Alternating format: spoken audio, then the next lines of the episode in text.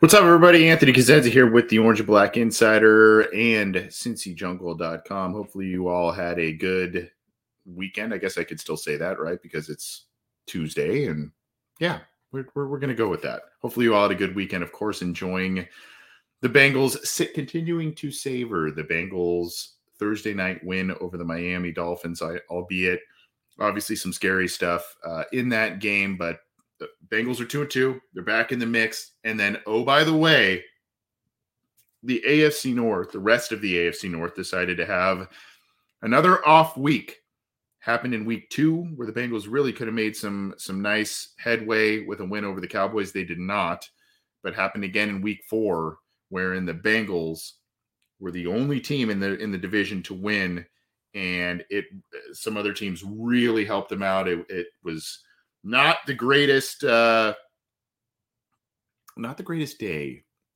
for teams in the AFC North to have leads, to hang on to leads, and all of that.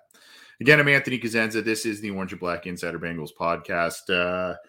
We've had a lot going on, and hopefully you've enjoyed all the things that our channel is providing for you. The Cincy Jungle podcast channel, that can be found on your favorite audio streamer, iTunes, Stitcher, Spotify, Google Podcasts, iHeartRadio, all of the major ones. We are there. That includes this show, Talking Football with Bengal Jim and Friends, which airs later tonight.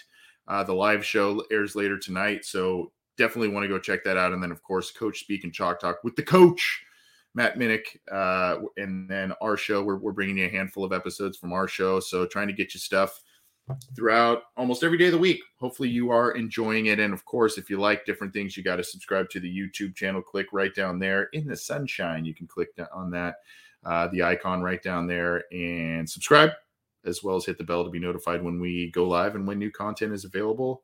Like I said, we've been bringing you a lot of different stuff. Hopefully you've been enjoying it. All right, we're going to get to hey Rio, thank you for the nice compliment here. Respect to you, I appreciate it. And Brian, hey, you know what, that's okay.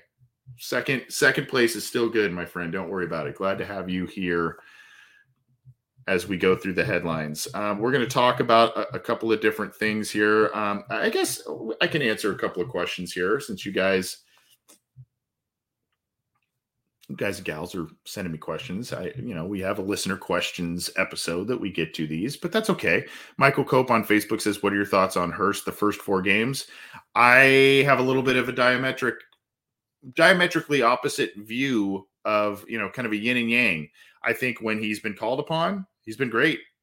Unfortunately, he has not been called upon a lot. So, it's kind of hard to give a true grade. It was nice to see him get in the end zone and have that game clinching touchdown catch last week. I thought that play design was very well done, as he was able to basically walk into the end zone with the football. So that was one of the bright spots in terms of play call and execution from last week. But, again, he's going to be down the pecking order with the top three wideouts and all those guys making plays. And then, of course, Mixon out of the backfield and whatnot.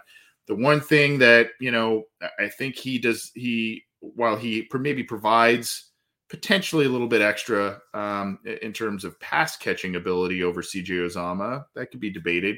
I think they asked C.J. Uzomah to block a little bit more, to chip a little bit more.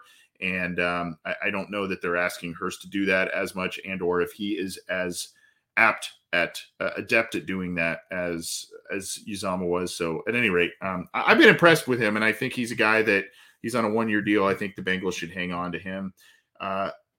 That is just a little bit of my take on it. So here we are now. Again, the Bengals are 2-2. They're still kind of finding their way, and I think Michael brings up a good point. That's one of the players still kind of finding his niche in the offense. The offensive line still trying to find their way all the way, and then of course you've got Joe Mixon trying to get back on track after the stellar season last year. So there's a lot of things at play here, a lot of different things that the Bengals are trying to work on. I still can't figure out this team for the most part, because coming off of being AFC champs, respectable, right? You got all that, but then you also have a team that's 2-2 that's lost to backup Cooper Rush and lost to the Steelers, who are 1-3, and now, oh by the way, have made a quarterback change. We'll talk about that. Shocking, absolutely shocking news, a shocking revelation out of Pittsburgh. And then you get the nice win against the Dolphins, who were undefeated, but then Tua leaves that game and you're facing another backup quarterback for half of that contest. You third week, you got backup Joe Flacco, but again, you can only beat who the schedule puts in front of you. Right. So it's, again, this week coming up is going to tell us a lot. Primetime game, Baltimore. The Ravens are 2-2. They're hungry. They're coming off a bad loss. So, this is a big week coming up here. No doubt. Hey, Sean from the UK. What's going on, Sean? Good to be with you and good to be with all of you tuning in live. And if you didn't hang out with us live, that's okay. We miss you, but you can always join us live. Sometimes we surprise you as to when we go live with the happening headlines, and that's because my schedule is wacky. But you kind of know the standard of Wednesday night. You kind of know that we're going to bring you a preview from. We're going to try and get someone from the Ravens side this week to talk about some things. We're finalizing scheduling that. And then, of course, we kind of do listener questions and other things throughout the week on Friday. So I know sometimes we surprise you. We go, hey, we're going live, by the way. But, hey, try and join us live if you can. And we'll get going. By the way, if you are so inclined and feeling generous, please go to givesandgo.com/Pollock Family Foundation or leave a YouTube super chat here and we'll donate to the Pollock Family Foundation. They do a lot of good stuff for families in the Georgia, Atlanta area. And then, of course, they are branching nationally as well to do a lot of different things. They work with, Children's Hospital of Atlanta and, just kind of at-risk families and whatnot. So we're going to support that. And there's going to be some news in this episode where there might be another charity down the road we might start supporting as well. So we'll talk about that. All right, let's go to hey, I like this, Randy. Thank you for putting me on blast here. The reverse can be said about winning against backup quarterbacks. Good comment here. We lost against a backup quarterback in Dallas. There's validation in their wins, maybe more than you're suggesting. Maybe Dallas is a hard team to figure out because I kind of thought that team was going to totally regress, losing Amari Cooper, and just I just didn't find them to be overly daunting opponent, but here they are winning games and winning them with Cooper Rush. Maybe Cooper Rush is a lot better than I or others think. Obviously he's winning games. So, I mean, but the point is you've now got four games. The Bengals are 2-2. They played against Mitchell Trubisky, who is a fringe starter and now has been benched. We'll talk about that. Cooper Rush, backup quarterback in relief of Dak Prescott. Joe Flacco in relief of Zach Wilson, and Tua/Teddy. Teddy came in after Tua had that scary injury on Thursday night. And you go, so you have to at least have the conversation of, do you just beat who's in front of you and you just take the wins as they come and doesn't matter, how pretty or not they are, or do you worry a little bit as defending AFC champs that you had trouble with Mitch Trubisky and the Steelers, who are 1-3 and really struggling. You had trouble beating a Dallas team just after they lost Dak Prescott, and you kind of felt like that was a game you should have had too. You weren't moving the ball well.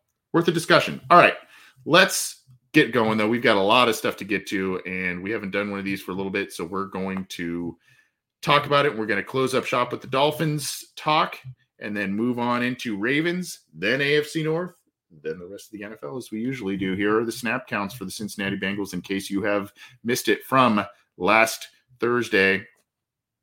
Each team ran 64 plays. And then, of course, no DJ Reader this week. He is probably going to be gone over the next handful of weeks.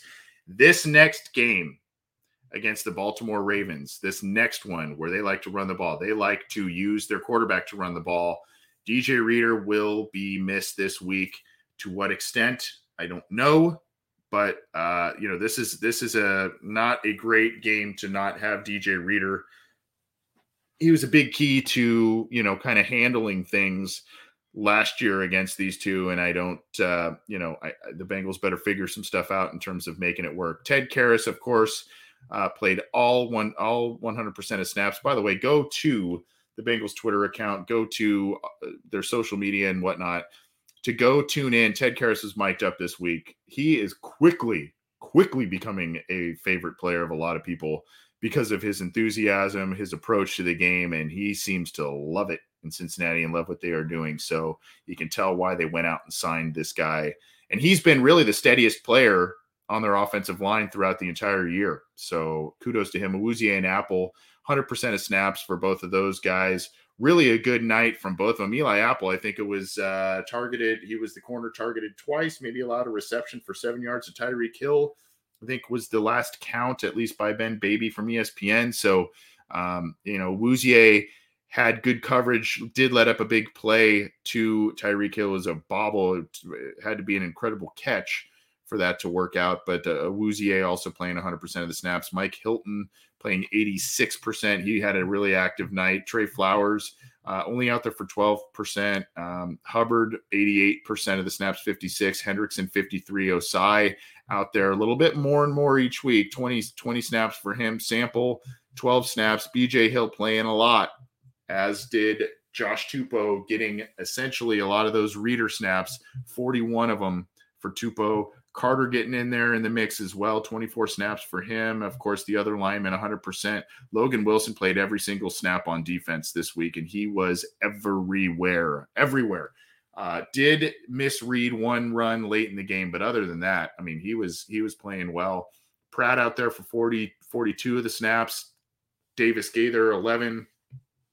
You see here, this is interesting here when you look at the running backs. 53 snaps for Mixon, just 12 for Pirine after Pirine had that nice game-closing drive against the Jets there, only 19% for him. And then, of course, just 3 snaps on offense for Chris Evans, just not getting out on the field.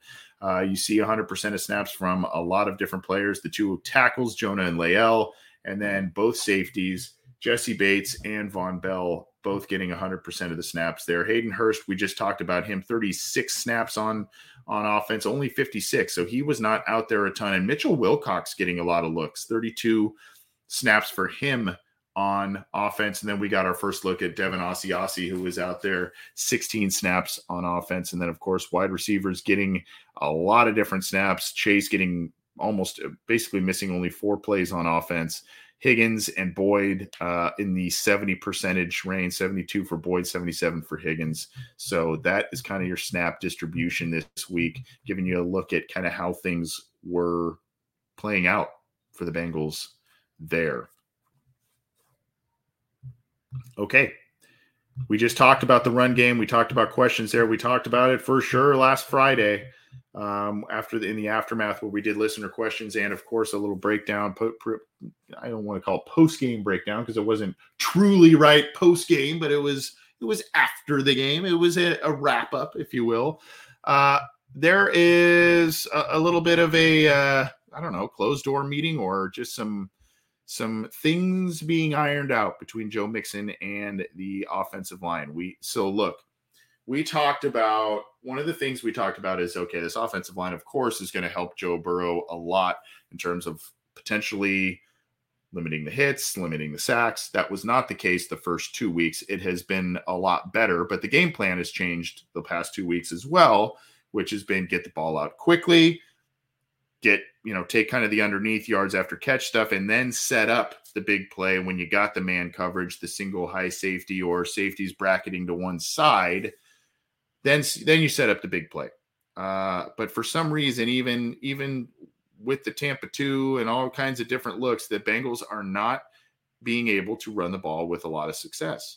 And there are a myriad of factors. I think it's a combination of bad blocking at times up front, a combination of Joe Mixon not maybe hitting the right hole or the right read at times, and just playing against some pretty good defenses in general, defensive lines, defenses in general. So kind of a combination, a perfect storm of stuff, if you will. Now, the Ravens are, I haven't looked at their run defense. They are still giving up over 300 yards passing per game, which bodes well for Joe Burrow, who threw about 1,000 yards against him in 2 games last year. So that bodes well there, but we'll have to see what the Bengals do in the run game here. But as you see here on CincyJungle.com, I should probably be pinning these for you guys, as I usually do. I apologize. Let me pin that article in case you haven't had the chance to read it. And, hey, I'll go full screen. I'll blur my I'll let the story overtake my ugly mug so you guys can see this here. But Joe Mixon meets with offensive line amid slow start to the season. This is from Aaron Gershon on Cincy Jungle. And you can see here the report is in a recent press conference from Mixon. Quote, I called for a meeting with them just to see what they're thinking on certain runs or what they think I should do on certain runs. Here's the thing. New offensive line, we thought not only would Burrow be the benefactor, as I said, but also Mixon, who's coming off his best year of his career. He should, you know, we kind of thought, well, hey, he's still in the prime of his career. This is a guy who's going to have a huge year. Well, it has not been the case, but that can be chalked up to also just having four new people on this line and him not playing with these four guys ever. And so, you know, there's not, it's a whole thing with continuity, not only along the offensive line itself, but along with Joe Mixon and the running backs going and jiving with the offensive line too. But I called for them. This is the quote. I called for a meeting with them just to see what they're thinking on certain runs or what they think I should do on certain runs, just building that chemistry and having them see what I'm seeing on certain blocks, or if they could just torque a guy a different way, or if they can just cut somebody off backside, or if I could just hit the hole a little faster or hit backside. It's just little things we've seen over the course of time. Like I said, I'm very optimistic. I haven't lost confidence in the run game and what I'm capable of and what I know they're capable of. They're, of course, referencing the offensive line. You can see here, thank you, Aaron, for doing the homework for me. 15th ranked run defense right down the middle of the road for the Baltimore Ravens in the run defense. So this is encouraging. Number one, it shows Joe Mixon is a captain, and that shows kind of captain-esque behavior.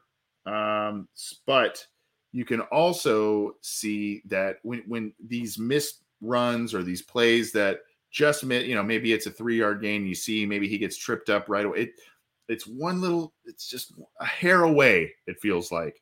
And having these conversations between Mixon and the offensive line really, really puts things potentially back into focus and really puts things into a situation where some of these plays may start to develop here as they talk it out, as they talk about strategy and where things should be, where I'm expecting you to be, that sort of thing. You know, that conversation where I'm expecting you to be, whether it's from Mixon talking to the offensive line or vice versa, that's a valuable piece of communication that needs to be given back and forth between both of those sides. And it sounds like it's being done.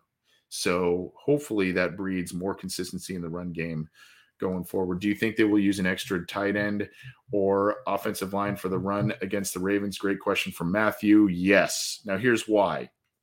Number one, we've seen a bit of Hakeem Adeniji out there on the old Dennis Rowland tackle eligible plays. He's been out there in a few games doing that and, you know, kind of the jumbo package there. But now the Bengals, as I mentioned with the snap count, the Bengals have Devin Asiasi back healthy. So they have another tight end body out there.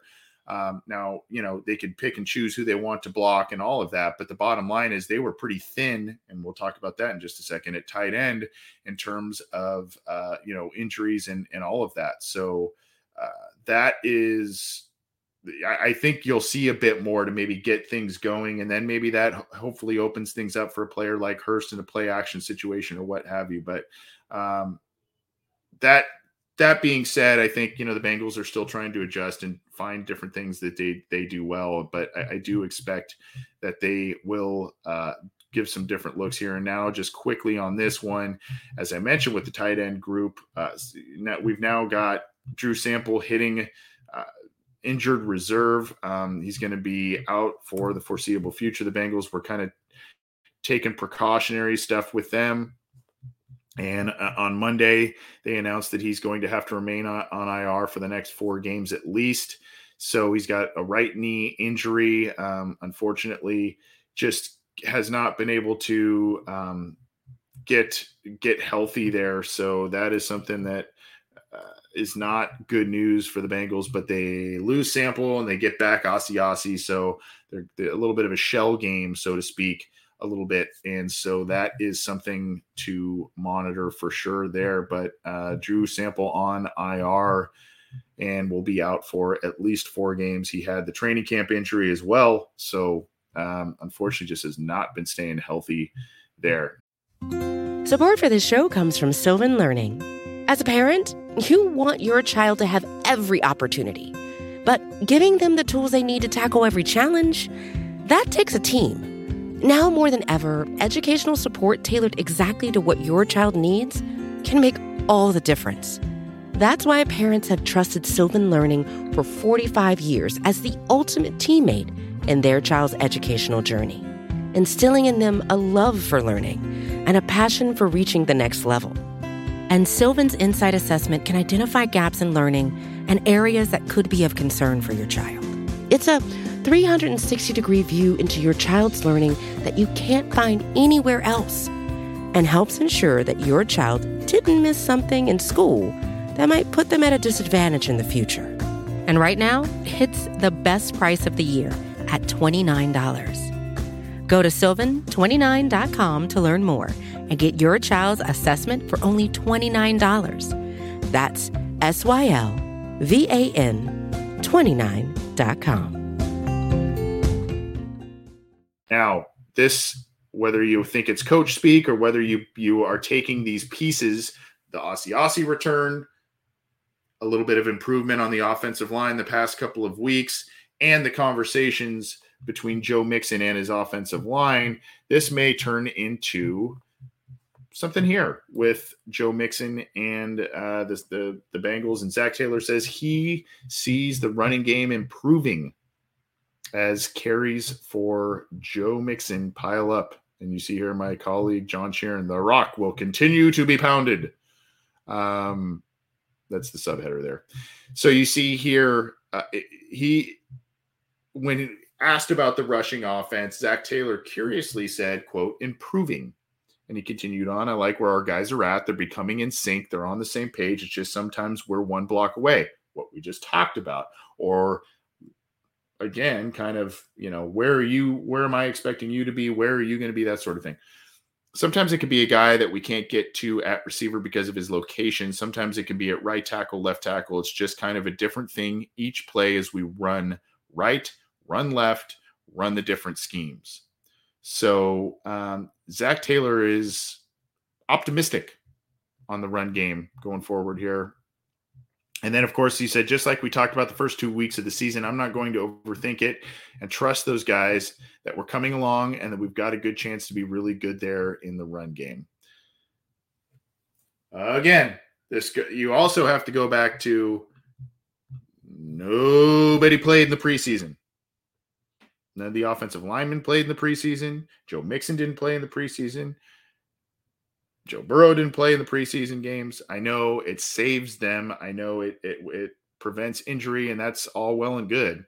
But sometimes that can lead to slow starts. That can lead to a lack of cohesion between not only each of the line mates with each other, but running backs and offensive linemen. And so that's something, unfortunately, we have to take into account. Zach Taylor has preached patience, especially at 0-2, and now the Bengals are 2-2, and he's kind of starting to nicely and politely, as he always remains nice and polite. He kind of tells everybody, I told you so, and this is kind of what he's saying here as well. Just hang on. And we'll see if he's correct in that, but that is for now the approach the Bengals are taking, and they are looking at it as, hey, we're about to turn the corner here, so to speak, in the run game. Let's keep going with some other pieces of info. This is from NFL.com. Adam Shine, who has not been shy of his previous criticisms of the Bengals, I guess. He was not an Andy Dalton fan. Let's just kind of put it that way. So even when the Bengals were pretty good in the Andy Dalton era, Adam Shine did not think the Bengals were really ever too for real. And now you got this really interesting article that he's put together here, really I don't know if you would call it controversial, but, you know, definitely an entertaining read. NFL contenders or pretenders, Jaguars, Falcons in the playoff mix, Jets, Seahawks aren't postseason teams. He looks at the 2-2 teams in the NFL and he says, who's for real? Who is not? And you can see here, interesting stat here that he presents too. 2-2 teams make the playoffs just 36.6% of the time. Still a lot better than 1-3 and 0-2 and all that kind of stuff. I think at 0-2 is what, 10%, 12%? We had said so. 2-2 teams make it 36.6%, still far below half the time. But again, the 17-game season is also something to keep in mind as you go through this thing. But you go here, contenders. Look who he has as the top contender, not pretender, at 2-2, the Cincinnati Bengals. You have to jog the mental Rolodex to recall the random factor that buried Cincinnati in the week one loss to Pittsburgh. Do you remember what it was? Injury to the long snapper. Joe Burrow could have played much better. You don't win many games when your quarterback turns the ball over 5 times, but snapping snafus late in regulation and overtime doomed a pair of would-be game-winning kicks for the Bengals. That's a tough way to go down since he lost at the gun at week 2. I still take, and there's a whole bunch in here too, I still take the Bengals over the Ravens, Browns, and Steelers in the AFC North, and still have the reigning AFC champs as a team that can make serious noise once again in January. And he goes through the other teams as well. He's got the Bucs. He's got the Jaguars in contenders, by the way. And he also has the Ravens there at number 4. So take all that for what you will. But, you know, one national NFL pundit is saying that the Bengals have the stuff to get past 2-2, get through the AFC North, and get into the playoffs and potentially through the playoffs once again this year. We'll see exactly if he's right or not. But let's keep moving on here. Just kind of some other aftermath nuggets before we get into the rest of the AFC North and the NFL. 2 Jets players have been fined for hits made against the Bengals. And I cringe looking at that picture of T. Higgins, by the way, for those looking at the video. Man, he looked like he was in pretty big pain there. Obviously left the previous game concussed as well. So, you know, but at any rate, 2 Jets were fined here. And you can see here, Eli Apple, I think, had an altercation with Corey Davis. Corey Davis was fined $10,609. And then LaMarcus Joyner for the big hit against T. Higgins. I'm not even going to show that one. Was fined $14,608. Cincinnati won. T. Higgins returned, thankfully. But, man, it was an ugly-looking hit on T. Higgins in this game. LaMarcus Joyner fined $14,608. And Eli Apple involved in a scuffle with Corey Davis. Davis was fined over $10,000 for his part in that. The Cincinnati Bengals are also just racking up sponsors, putting out those naming rights for sale and all of that. This is on Bengals.com, a bit of a press release here. So here's the article. I will give that to you. The Cincinnati Bengals and Integrity Express Logistics announced naming rights partnership for the indoor practice facility. Can you believe it? Not only do the Bengals have an indoor practice facility, but they've got naming rights for it. Gotta love it. Gotta love it. And you can see there's the practice facility right there with the IEL logo right there. And it's located near Paycor Stadium, recently renamed Paycor Stadium. It is highly visible from the Brent Spence Bridge and Clay Wade Bailey Bridge. It's 80,000 square feet and 79 feet tall to the peak. IEL is a family-owned, non-asset-based third-party logistics provider that was founded in 2007. IEL is one of the largest and fastest-growing private companies in greater Cincinnati, recently topping $1 billion in annual revenue. Quote, this partnership with the Bengals is coming at an important time in our company's history, said Jay Kelly, who is the IEL's chief legal officer. IEL is proud to partner with one of Cincinnati's iconic brands that has extraordinary national reach. The IEL indoor facility will increase brand awareness, promote IEL's customer-focused logistics solutions to a larger audience and allow IEL to continue to be a transportation service provider of choice throughout the United States. Katie Blackburn chimed in as well. Quote, the Bengals are proud to announce this partnership with IEL as we get ready to open the IEL indoor facility in the near future. IEL is a strong local partner. This partnership continues to show the excitement around our franchise and the value of the Bengals brand in the community. We'd also like to thank JDL Warm Construction for their hard work in building the IEL indoor facility. So the Bengals giving out naming rights. IEL Logistics Company has the indoor practice facility as its own, so to speak, for the Bengals. So cool. This is, as we kind of start wrapping up Bengals-centric news and we transition into the AFC North, this came across the news wire earlier on Tuesday. Very cool story. Joe Burrow, the Bengals starting quarterback who just gets it. He's done a lot of different things to bring awareness and done a lot of things to, food, families in need of food and whatnot. He's done a lot of different work in the community here. So they now unveil the Joe Burrow Foundation. They will provide resources and support to the underprivileged and underserved in Ohio and Louisiana, as well as address childhood mental health issues. Here is the quote from Joe Burrow himself on the Joe Burrow Foundation. This is one that we will try and support down the road for sure. I believe that everyone has a responsibility to do good. This foundation allows me and my family to give back. So many of you made generous contributions to support food insecurity in Athens County, Ohio, following my 2019 Heisman Trophy speech. We will build on our efforts to tackle food insecurity by also finding ways to offer up support in greater Cincinnati, other parts of Ohio, Baton Rouge, and Louisiana. My mom, a lifetime educator, experiences firsthand the effect of mental health issues on children and their families. We want to make a difference here as well. And then, of course, his father, Jimmy Burrow, chimed in. Words can't express how proud we are of Joe and his many talents. His commitment to improving the lives of those who are less fortunate is especially meaningful to our family. His mother said, as an elementary school teacher and principal, I see kids grow and succeed every day.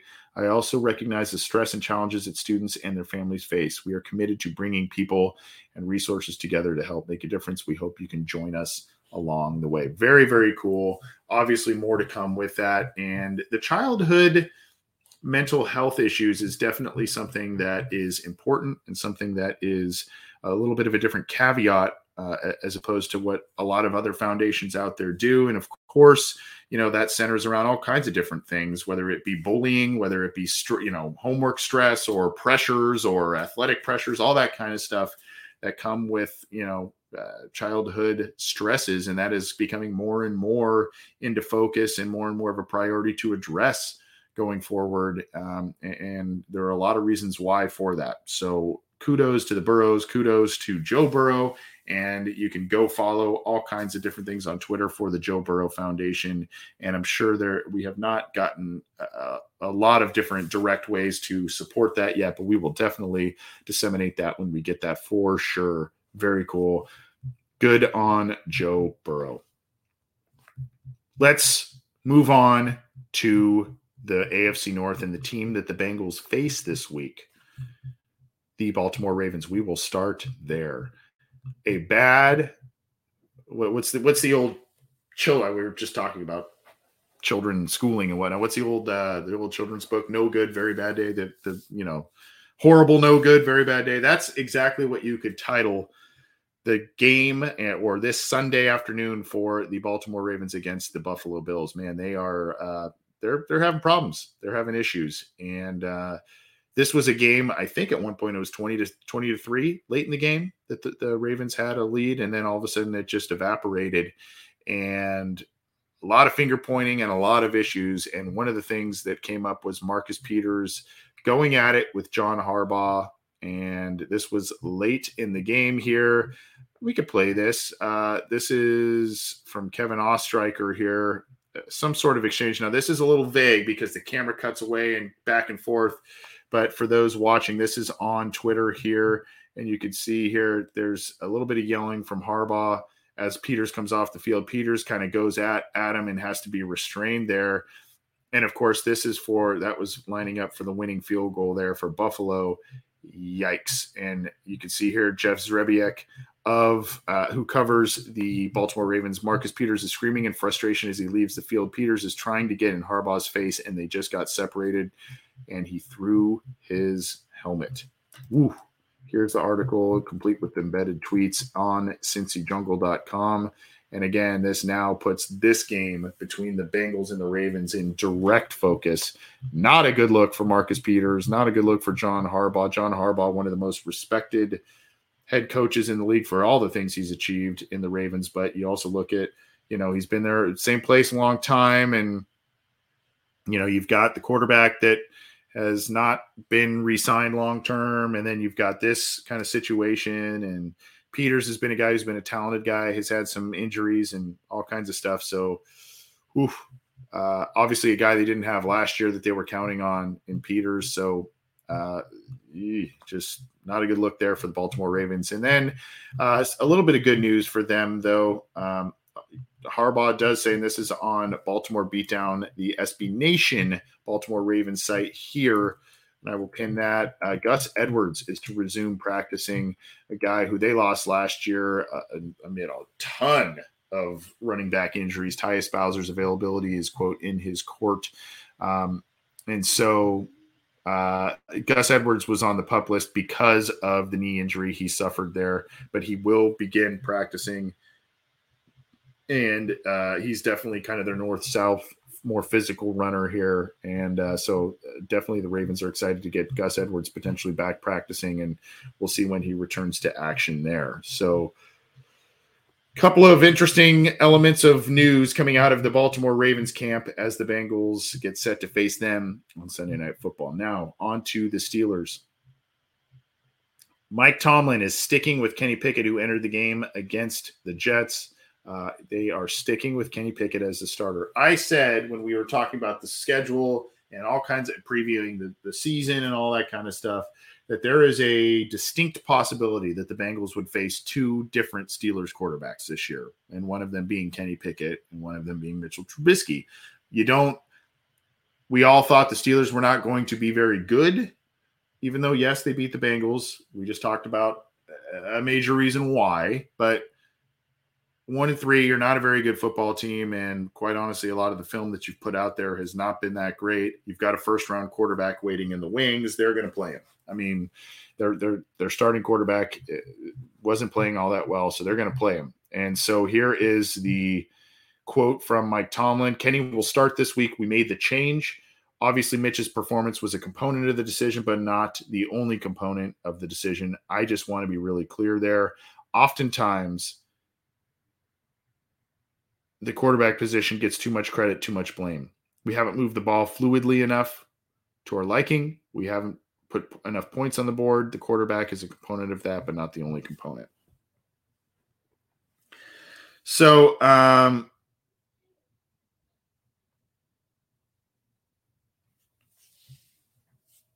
that is a little bit of what's going on here. We've got to absorb all the responsibility for what we haven't done, particularly in that phase, including myself and starting with myself. When you make a quarterback change, you're really sensitive to that component of it, because I don't want to dump the responsibility of what transpired at Mitch's feet. That's not fair to him. So kind of calling a myriad of factors as to why there was a change being made there. So regardless, it seems as it's going to be Kenny Pickett's job until the foreseeable future. They they are playing the Bills, and they are 14-point underdogs at this point, are the Steelers this week. So as we sit here earlier in the week, that's big, big disparity. This is from Behind the Steel Curtain, the SB Nation Steelers website here. They continue to shuffle their practice squad, sign a center and a safety. So you can see there. Who are these folks, you ask? They have a re-signed center, Ryan McCollum, and safety, Scott Nelson. And they released punter Jordan Berry and wide receiver Jakari Robertson. So kind of doing a little bit of a mix and match here, going around here. And of course, McCollum, who he was released when the team brought Barry back prior to week 4's insurance, with Presley Harvin dealing with hip inflammation. And then, of course, you've got a lot of issues at the safety position. Bringing in Nelson makes sense to them. Minka Fitzpatrick has a knee issue. Edmonds is dealing with a concussion, all kinds of stuff. And then, of course, they've got another safety of theirs on IR right now. So they're trying to make moves and bring in insurance policies and whatnot. So that is kind of some of the latest with the Steelers. Let's go to the Browns. We'll get to the NFL, and then we will get out of here. Some updates on Myles Garrett and Jadeveon Clowney are expected Wednesday. Obviously get a better idea of things with players middle of the week, but they were questionable going into last weekend and did not practice all week. Garrett was ruled out Saturday morning, and Clowney was inactive as well by the time the game started. So they definitely are big factors, particularly Garrett. And so Chase Winovich is on injured reserve as well. They just had some issues on that defensive line this week. So, and then of course the quote from Stefanski says, "I think we need to get to Wednesday, kind of take in information as we go to see how these guys feel and see how they look. Until we get to Wednesday, I think it's probably premature." So they've got the Chargers that they are set to host this week. So they would love to have one, if not both of those guys back in the fold and healthy, of course, Myles Garrett and Jadeveon Clowney. And then the Browns also placed running back Jerome Ford on injured reserve. They signed Sam Kamara, a defensive end, of the practice squad, and released Curtis Weaver, a guy who was a mock draft favorite of Bengals fans a couple of years ago there. Curtis Weaver, defensive end, a guy that just his name floated around quite a bit with the Bengals. But Browns placed Jerome Ford on injured reserve. So he had an ankle injury. And then, of course, he was kind of their kickoff guy as well. 24.2 yards per kickoff return, not too shabby on kickoffs there, along with 44, sustained an ankle injury in the Atlanta game. So we'll see exactly how far it is. The quote here, actually there is no quote. It's just talking about any player going on injured reserve at this point with a major injury is allowed to return after missing 4 games. We know that at this point. So anyway, Jerome Ford, back. It doesn't sound like he, as of now, doesn't sound like that may be a true season ender, but we'll find out more going forward. All right, let's go to the NFL side of things, and then we will get out of here. Some more on the Tua stuff here. Tua Tagovailoa to speak with reps from NFL, NFLPA joint concussion investigation on Tuesday. There's the link for that there in the Facebook and YouTube chats. And essentially, Tom Pelissero from the NFL Network noted that the joint investigation will conclude within the week. The NFL has said the findings of the investigation will be released publicly. Essentially, it's talking about, was he misdiagnosed in the Bills game? Did he enter back into that game too early? Did he get cleared too early to play against the Bengals? And that scary, scary sight of Tua getting tackled by Josh Tupou and kind of hands frozen and wrenched there a little bit. Really scary sight. And then, of course, you heard that Mike McDaniel said he had suffered a lower back injury against the Bills. And, this is just kind of a mess of a situation. And unfortunately, caught in the middle of it is Tua, who has, essentially seemingly sustained 2 concussions in a matter of like 5 days, which is super scary. And then, of course, he is ruled out for the week 5 game against the Jets. And so we'll have to hear what comes of this. And obviously, if there is some finding of the Dolphins doing something here that is not up to snuff, we're going to have to they're going to probably be punished by the league or, you know, something severely, because they want to send a message to other teams that this will not be tolerated. And of course, the biggest thing needs to be thinking about Tua and his health for sure. So here's the link there. I think that should be on. Yeah, there it is in the live chats for you. Okay. Now, these are from CBS Sports here. NFL head coaches on the hot seat. Matt Rule and Ron Rivera are kind of topping the list here. Both of those teams are, I think, are have one win at this point right now. John Harbaugh, you know, of course, the cool chaps under fire, but totally safe. Tomlin and Harbaugh are in that list there.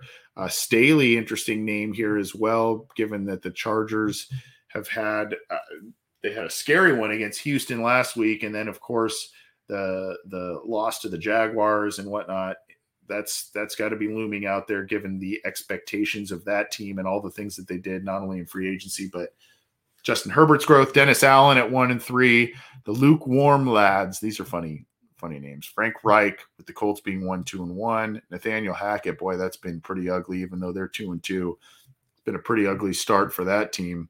The burnt rumps, that's funny. Matt Rule, Ron Rivera over there is on the hottest seats here. So you can read more about this. Definitely some funny monikers here from Cody Benjamin over at CBS Sports. Go check that out. I'll pin the link here for everybody to check out too. And then we've got, of course, John Breach and his picks, and John, the son of former Bengals kicker Jim. Here you go. Bengals upset the Ravens on Sunday night. He's already calling his shot here.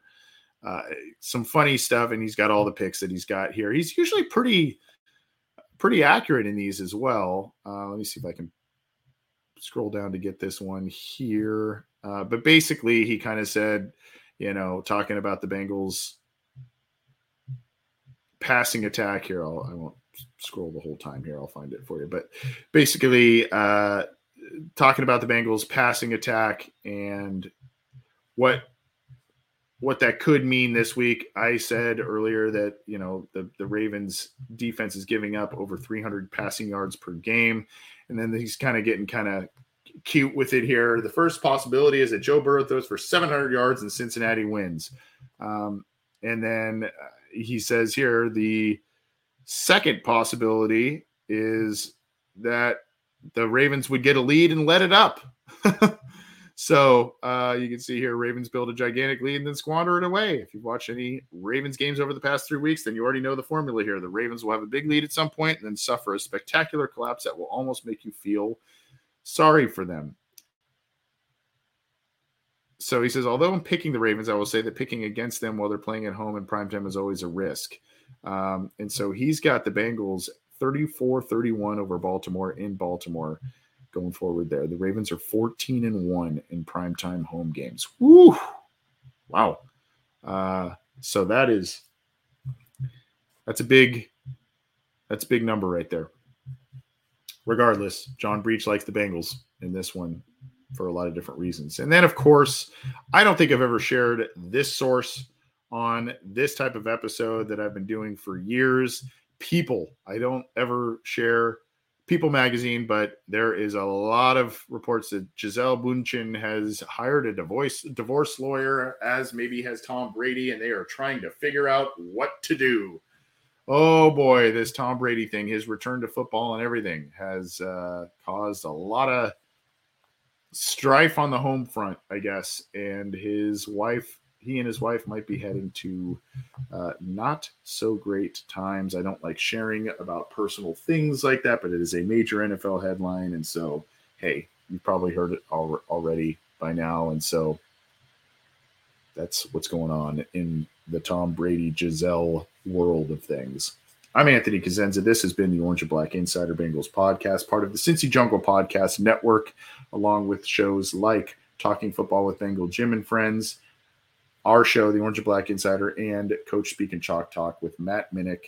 So go subscribe to the Cincy Jungle Podcast channel on your favorite audio streamer, iTunes, Stitcher, Spotify, Google Podcasts, iHeartRadio, all of them. Go give a thumbs up and like the Cincy Jungle Facebook page. And of course, if you like what we do, go ahead and subscribe right down here. Click that and click the bell to be notified when new content is available, when we go live, all that kind of stuff.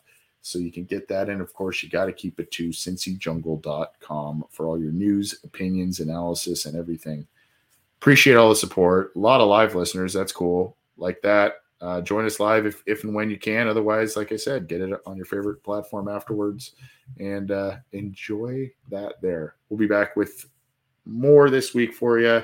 We look forward to talking with all of you and chatting it up with the Cincinnati Bengals taking on the Baltimore Ravens on Sunday Night Football. Big week ahead, that is for sure. Take care, everybody. We'll see you soon.